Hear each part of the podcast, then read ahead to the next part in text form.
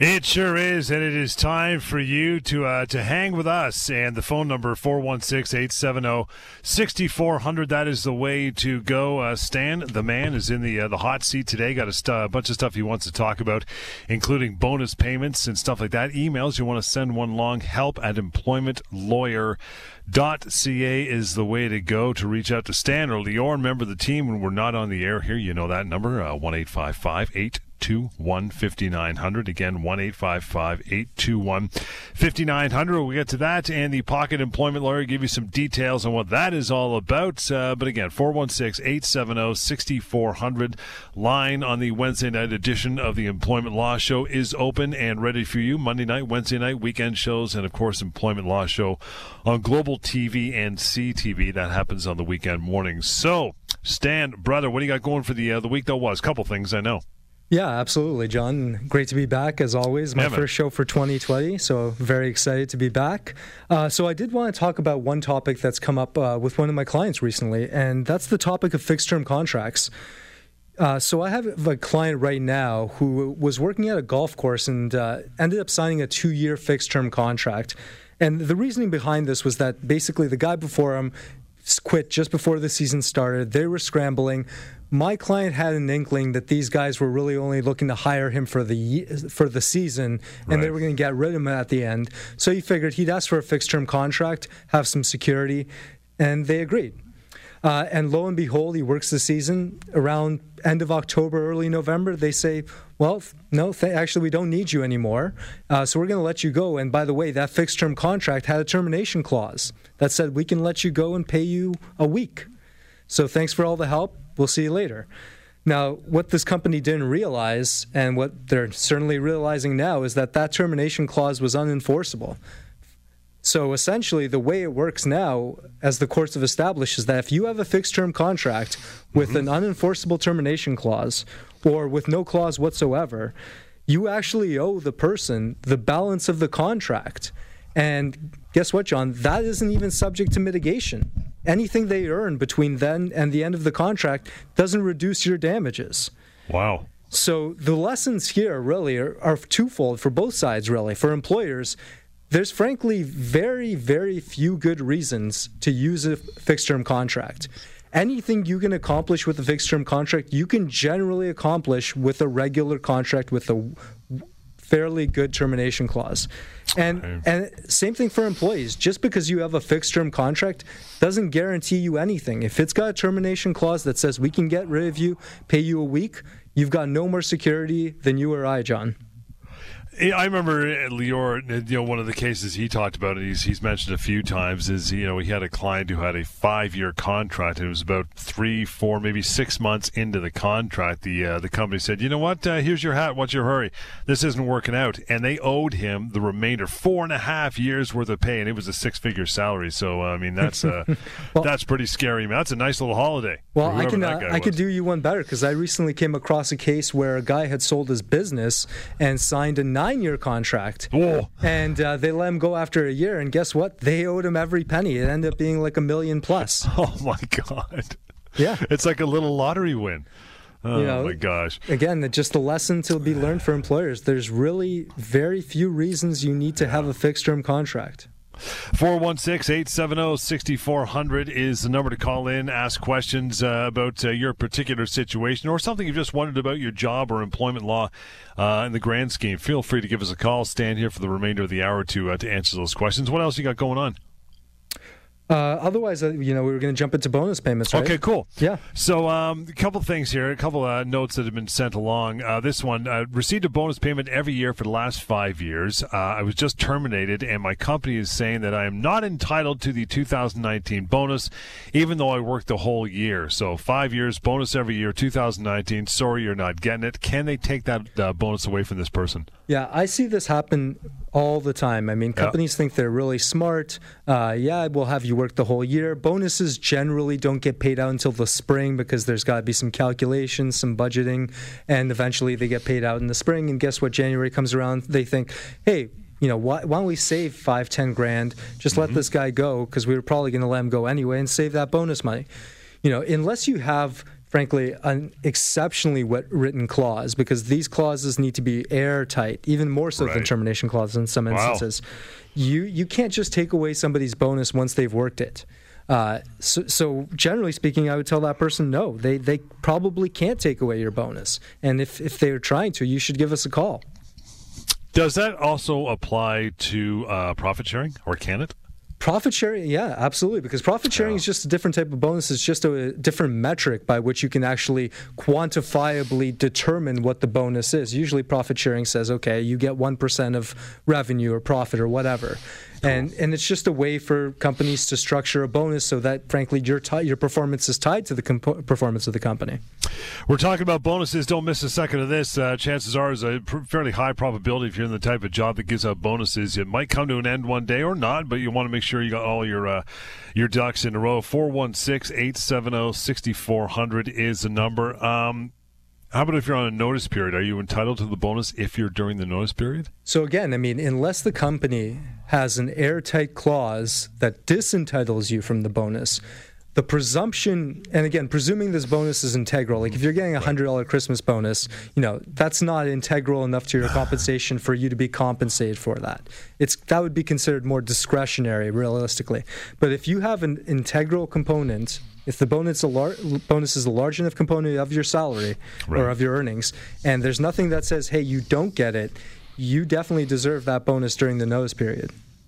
416 870 6400 is the way to go. We'll uh, slide over to our phone calls because they are most important. Sean, thanks for hanging on. Good evening. How are you? Hey, great. How are you? Excellent. What's uh, what's on your mind? Uh, I have a question. My daughter is was an employee at a retail store that just went bankrupt. Uh, just closed up the stores a couple weeks back. She's been there for approximately one year, a year and a few months. And um, is she entitled to any um, any pay? Um, so, well. My question. Good question. Yeah. So that's a great question. I mean, the unfortunate reality is that when a company goes bankrupt, it literally means that they have more liability and debts than they have cash on hand or assets to pay for them. So your daughter becomes a, one of a you know long list of creditors, essentially getting in line to be paid something. And frankly, she probably won't get anything from the company if they're going bankrupt. There is a government program in place for these situations that will provide you with your minimum notice entitlements called the Wage Earners Protection Program. And usually, uh, generally, if you have, if you're a creditor of a bankrupt company, you will get a copy of the bankruptcy documents, and along with that, some document, some documents related to this program. So you can apply for that. And you, I mean, it may not be much, but you'll probably end up getting about a week of pay. Okay, so um, the two weeks that she had worked, um, she gets no pay whatsoever. Then. Oh, so she she actually worked for time, and then they again they didn't pay her for earned wages. Uh, right. Again, I mean, she. It's very unfortunate, but if the company doesn't have the money to pay her, she just becomes an unsecured creditor, just like anyone else, and she gets in, you know put in the queue. And if there's any money left over, maybe she gets something. I understand. Thank you very much. So then, would I go on like a government website to uh, find these papers to fill out, or? Yeah, just Google uh, the Wage Earners Protection Program, uh, and it should come up. There's a form. It, and generally speaking, as a creditor, you should get the bankruptcy documents that speak to the fact that the company's gone bankrupt, and they have to. You, when you go bankrupt, you have to go to the court to prove that you're technically bankrupt and you have to get an order from the court allowing you to go into bankruptcy. So if she hasn't gotten that, you know, you can ask uh, the trustee because generally there's a trustee appointed, and ask them about the wage earners protection program, or you can go on Google and search for it. Okay, that's great. I really appreciate your help, and I love your show. Thanks, guys. Uh, Sean, appreciate it. Thank you for uh, taking the time to uh, to call us and get the information. That's all you need. It's like what happened to Sears, right? So many people lost their shirt and they got nothing from Sears because they weren't secured creditors. They were way down the line, and there was little or no hope that they were going to get any uh, shekels at the end of it, right? Yeah, I mean, retailers. I mean, they've got inventory yep. generally, and you you can sell that off and spread the uh, spread what's left. But you know, retailers they lease their properties, so guess what? The leaseholder is also right. is also an unsecured creditor, and they've got a much bigger debt owed to them than you do. And just generally speaking, they you know they don't have many assets to go around. And if they've got no cash on hand, where you kind of end up out of luck. Yeah, we got a couple minutes to go here before we uh, take our uh, first break. We'll get to Don. Don, thanks for hanging on. Good evening. Hi, how are you? Good, pal. What's uh, what's on your mind? Okay, I'm calling about my daughter. Actually, she sure. works for uh, an investment firm in downtown Toronto. There, she's uh, she's not a real high earner. She's in a, I guess maybe a junior position. So she's found another job that pays more in Vancouver. She's offered her resignation at the end of this month. Her mm-hmm. bonus is due either at the end of February or the middle of March, and uh, she she was asked by her supervisor to work an extra week because they want to train someone to going into her position, blah blah blah. Mm-hmm. And my daughter uh, smartly said, "Well, if you pay me my bonus, I'll be happy to work the extra week." And uh, her boss said, "Well, I'll see." And uh, quite frankly, I'm not hold, I'm not holding out that uh, she's going to get a positive response. But is she entitled to her bonus regardless of when she has resigned? So, did she earn the bonuses of last year? You're saying it's the bonus that she worked for for 2019. I believe that's the case. Yeah. That's the way most companies. They're not paying you a bonus based on a monthly basis. They're paying yeah. you on on past performance. Well, some companies don't line up with the calendar year themselves, so they may have their own fiscal year. But generally speaking, uh, if she doesn't have a a bonus plan that says you have to be employed on the day we pay out the bonus to get your bonus and language and frankly even more strict language than that then she has a very good claim to that bonus okay so unless her bon- if she has a bonus plan that specifically states that she is entitled to her bonus in, exactly, unless it says that she has to be employed on the date that the bonus is paid out, and specifically says that if you resign beforehand or if you're terminated beforehand, right. you will not get that bonus, then it's presumptively assumed by the courts and that law that she should get that bonus. All right. Well, thank you very much. I'll follow up with my daughter. I think she'll be. Uh, uh, she'll have to do a little bit of uh, homework, but I appreciate the information. Thank you. Absolutely. You have a good day. Thank you, Don. Appreciate that. If you want to follow up with Stan as well, uh, maybe have a look at that document. Uh, 1 855 821 5900 would be the number to reach out to the firm.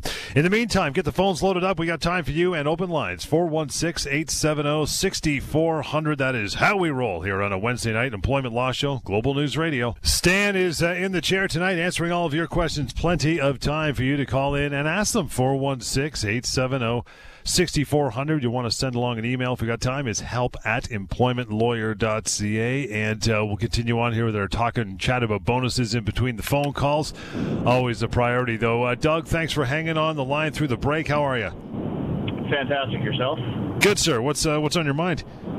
So I worked uh, for a restaurant uh, as a private uh, private contractor. Like you know, uh, I was the chef, um, he is. I, I had an HST number. I charged him HST, and then at the end of the year, I paid my taxes.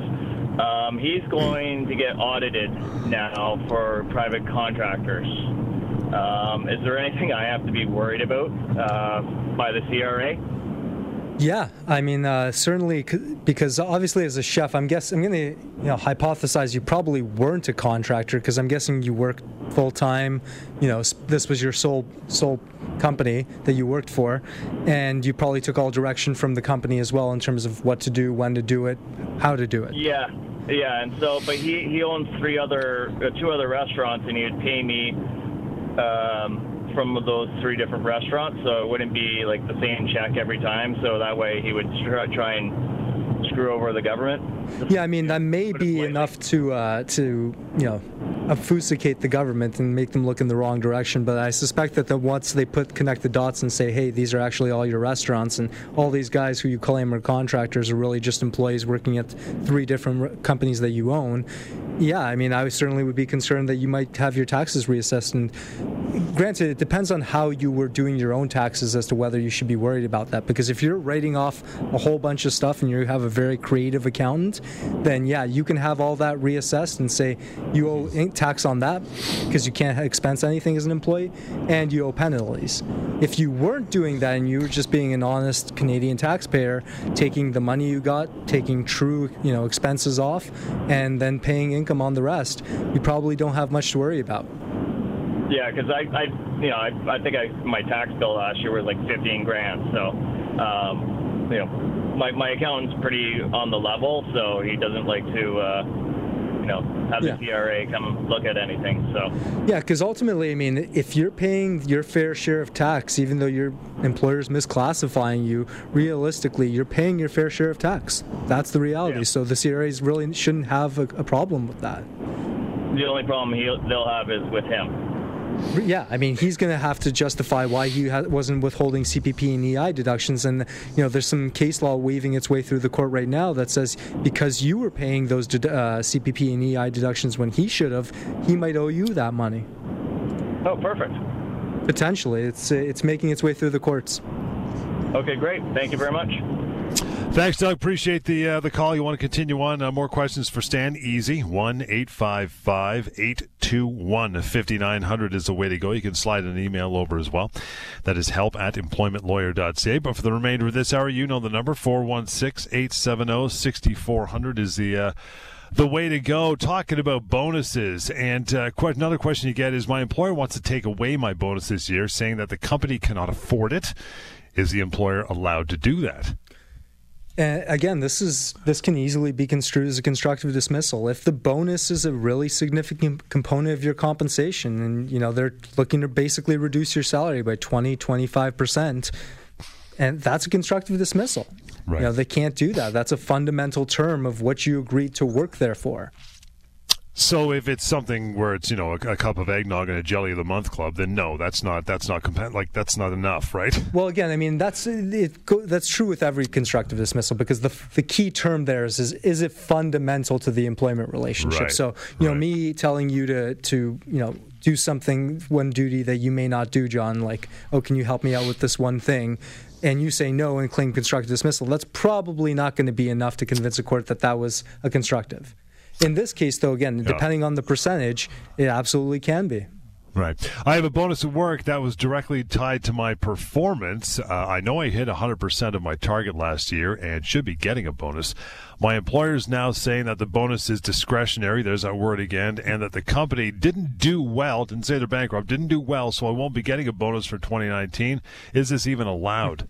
Yeah, you know, I, I love it when employers call a bonus discretionary, but then give you specific metrics to tell you this is what you need to do to earn it, because that's antithetical to the idea of discretionary bonus. Right. You know, discretionary means we're just going to make up a number and it's not based on anything inside of our goodwill you know everything other than that is not discretionary in this particular case if you've hit your metrics you know you're entitled to that bonus. If they're not paying it to you and again it's a it's an integral part of your compensation that's you know you call a lawyer and you talk about to them about constructive dismissal because that's what it looks like you have questions, 416 870 6400. Uh, that's uh, while we're on the air here on your Mondays, your Wednesdays as well. You want to reach out to Stan or Lior when we're not doing the show, it's 1 855 821 5900.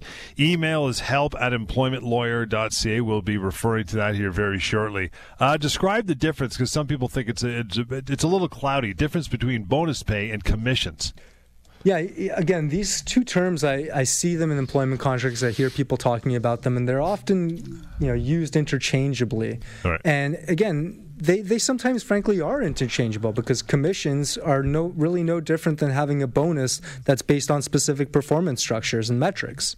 You know, if you've got metrics that say, hey, you get a bonus if you hit, if you sell a million dollars of our product, you know, if you have a commissions structure that says, hey, you get bon- uh, commissions if you sell a million dollars of our product, there's really no difference at law between those two. And so, really, realistically, I mean, commissions are generally companies are a little bit more transparent with commissions. You know, they'll right. give you out front saying, "Hey, this is what it's based on," and you, it's much harder actually to prevent a person from getting their commissions once you terminate them because commissions are accrued wages. Uh, bonuses aren't necessarily accrued wages. It depends huh. on the bonus structure, uh, the payout date, things like that. But commissions, because you can quantifiably say, hey, I hit that number, I'm owed that money, that's accrued wages, and you're definitely owed that money.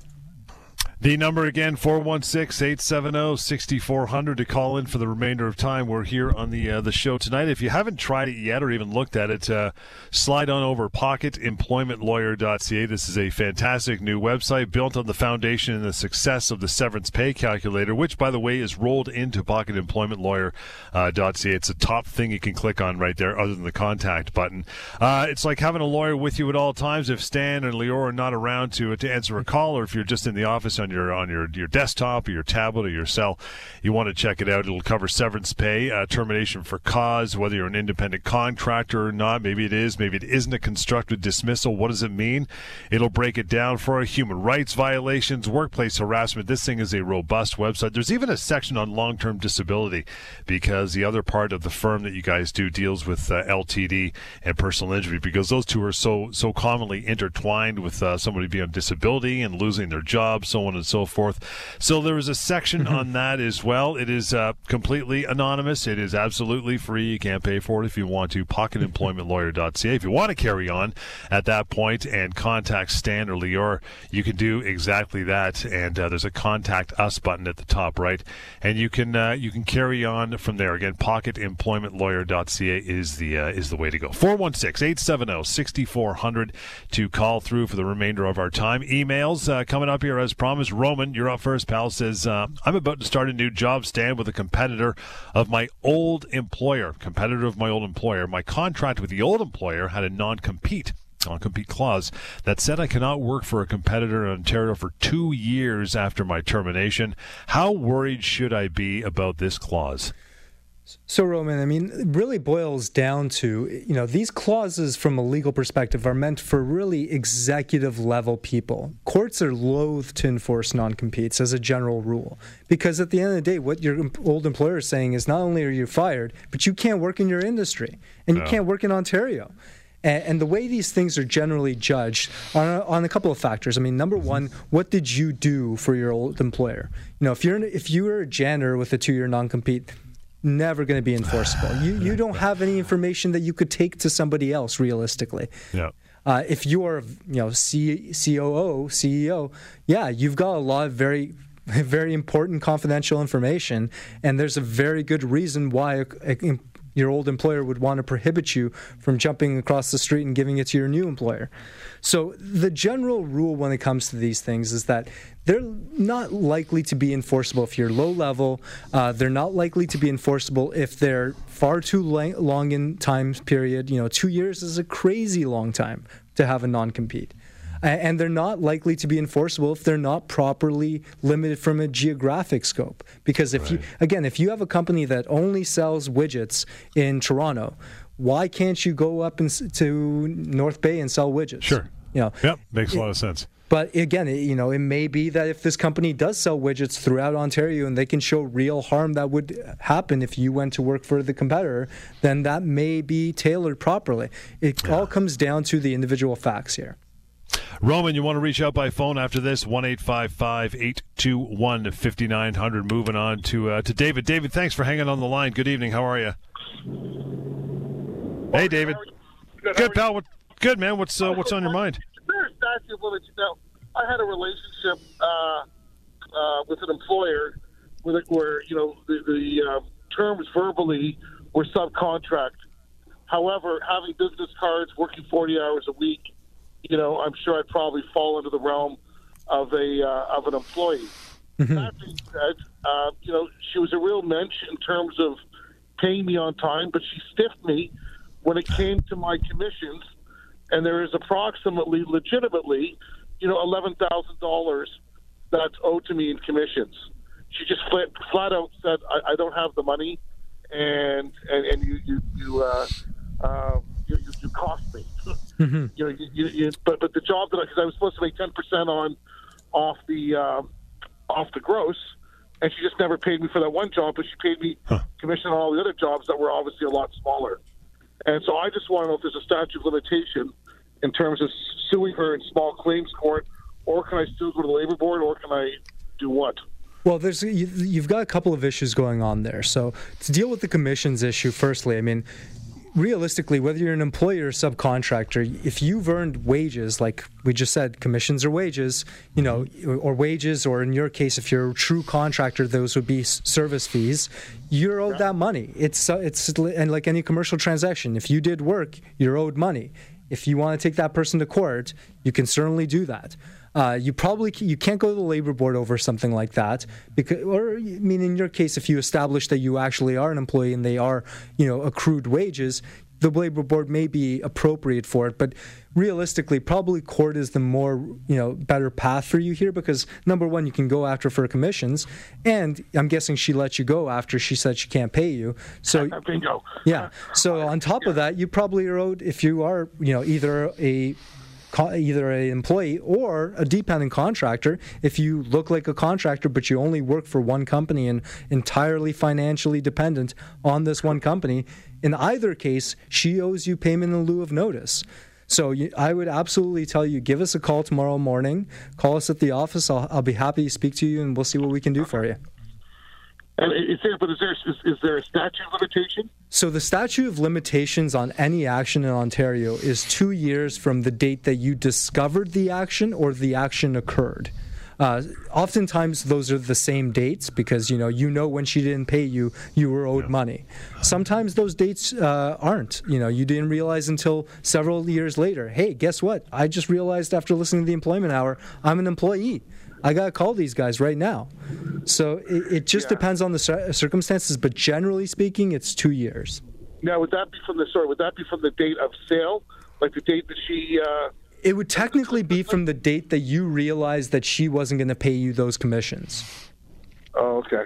Yeah, so like when she came to you and said, "Hey, I'm not paying this to you," that's when probably the clock starts running. Got it. Okay. Are you, are you under the gun, David? You're less than two years. I, I think it's exceeded two years, truthfully. Oh, I'm okay, sorry well, to hear that. This, this, this was yeah. this was yeah, this was New Year's Eve two years ago, and uh, ah man, yeah, yeah. Well, you're and close, I, and I mean, with these, when it comes to something like non-payment, because it's fluid. I mean, you didn't really know when she wasn't going to pay you until you kind of realized somewhere yeah, along this path that she wasn't going to pay you. It, it's a fluid limitations period. You don't know when it starts, and that's up to a court to decide. So you may still have something worth uh, fighting over. David, appreciate the call. Going to let you go. Thank you for your time. Yeah, reach out for sure. It's it's worth uh, it's worth a gander for sure. One eight five five eight two one fifty nine hundred is the number. David to reach out to Stan and continue on in uh, in that regard. Still got time here. 416-870-6400 to call in and ask your questions, comments, uh, whatever. Bring it on. You are the uh, you're under the spotlight. Hey, Dave, how are you? Thanks for hanging on. I am good. I probably have a question coming at it from the other side now. As an employer, right? Um, yep how come the, how come the employer is always wrong? Like if I have employees and they, they you know they want to be paid as contractors, and then that's fine. And then you pay them as contractors, and they enjoy the tax advantages and whatnot.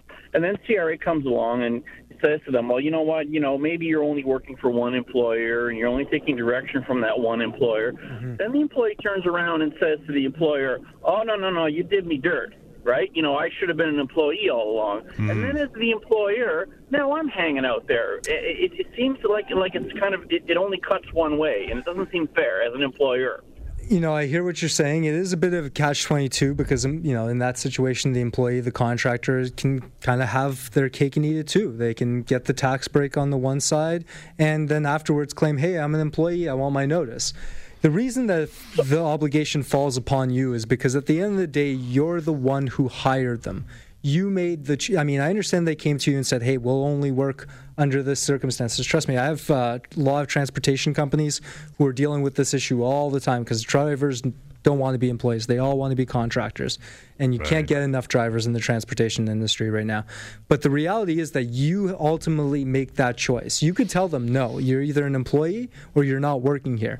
It may not seem like a fair choice, but that's the choice that you get to make as the employer. So that's the only option that you have is really is up front to say like like why would anybody hire a contractor then? Because because like I said, the contractor is happy until CRA comes and gives them a hard time, and then then they don't want to be a contractor anymore. And now as the employer, now I'm exposed. Well, the idea is that you hire a contractor when they're really a contractor, right? Like the guy I go get to fix my roof, he's not my employee. I hired him for a job That's a true contractor.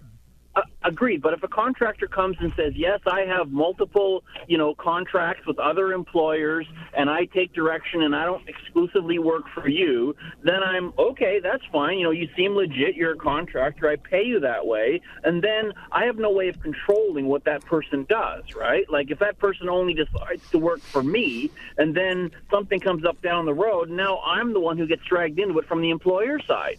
Yeah, and I agree. I think that is a bit of a blind spot in the uh, in the law right now that as it relates to dependent contractors because a lot of people argue well you know i hired this guy and frankly sometimes it's happened where in the case law where somebody is a contractor for the first few years but then as you start giving them more work and they decide that they just want to work for you they they start to become dependent contractors and they get to court and the court says yeah for maybe the first 3 years he was independent but for the last 10 he's a dependent contractor you owe money on that in that situation. You know, again, As I think an employer, what can I do? Like what? Like Right. You gotta get a good wants to share, contract. What do I do? you gotta get a, you gotta get things in writing. You gotta get them to sign certain documents. There are ways that you can fit have a contract because you know a dependent contractor, if is if you have a clause in there, a termination clause, you that says you can let them go after 30 days or whatever. They don't have the same rights as an employee. The Employment Standards Act doesn't apply to a dependent contractor. They they are entitled to notice because of the common law and the way the case law is formed around that. But that doesn't mean that you can't limit their entitlements by having a contract that says, "Hey, if I let you go, the most I'm ever going to owe you is 30 days." Okay, because some contractors probably don't know that, and that's why they then want to try to become that they pretend that they were actually employees at that time. Absolutely. Like I said, they want to have it both ways. And that's why, again, at the end of the day, employers you need contracts. Contracts are v- important for, to protect you from liability at the end of the day. Okay, thank you.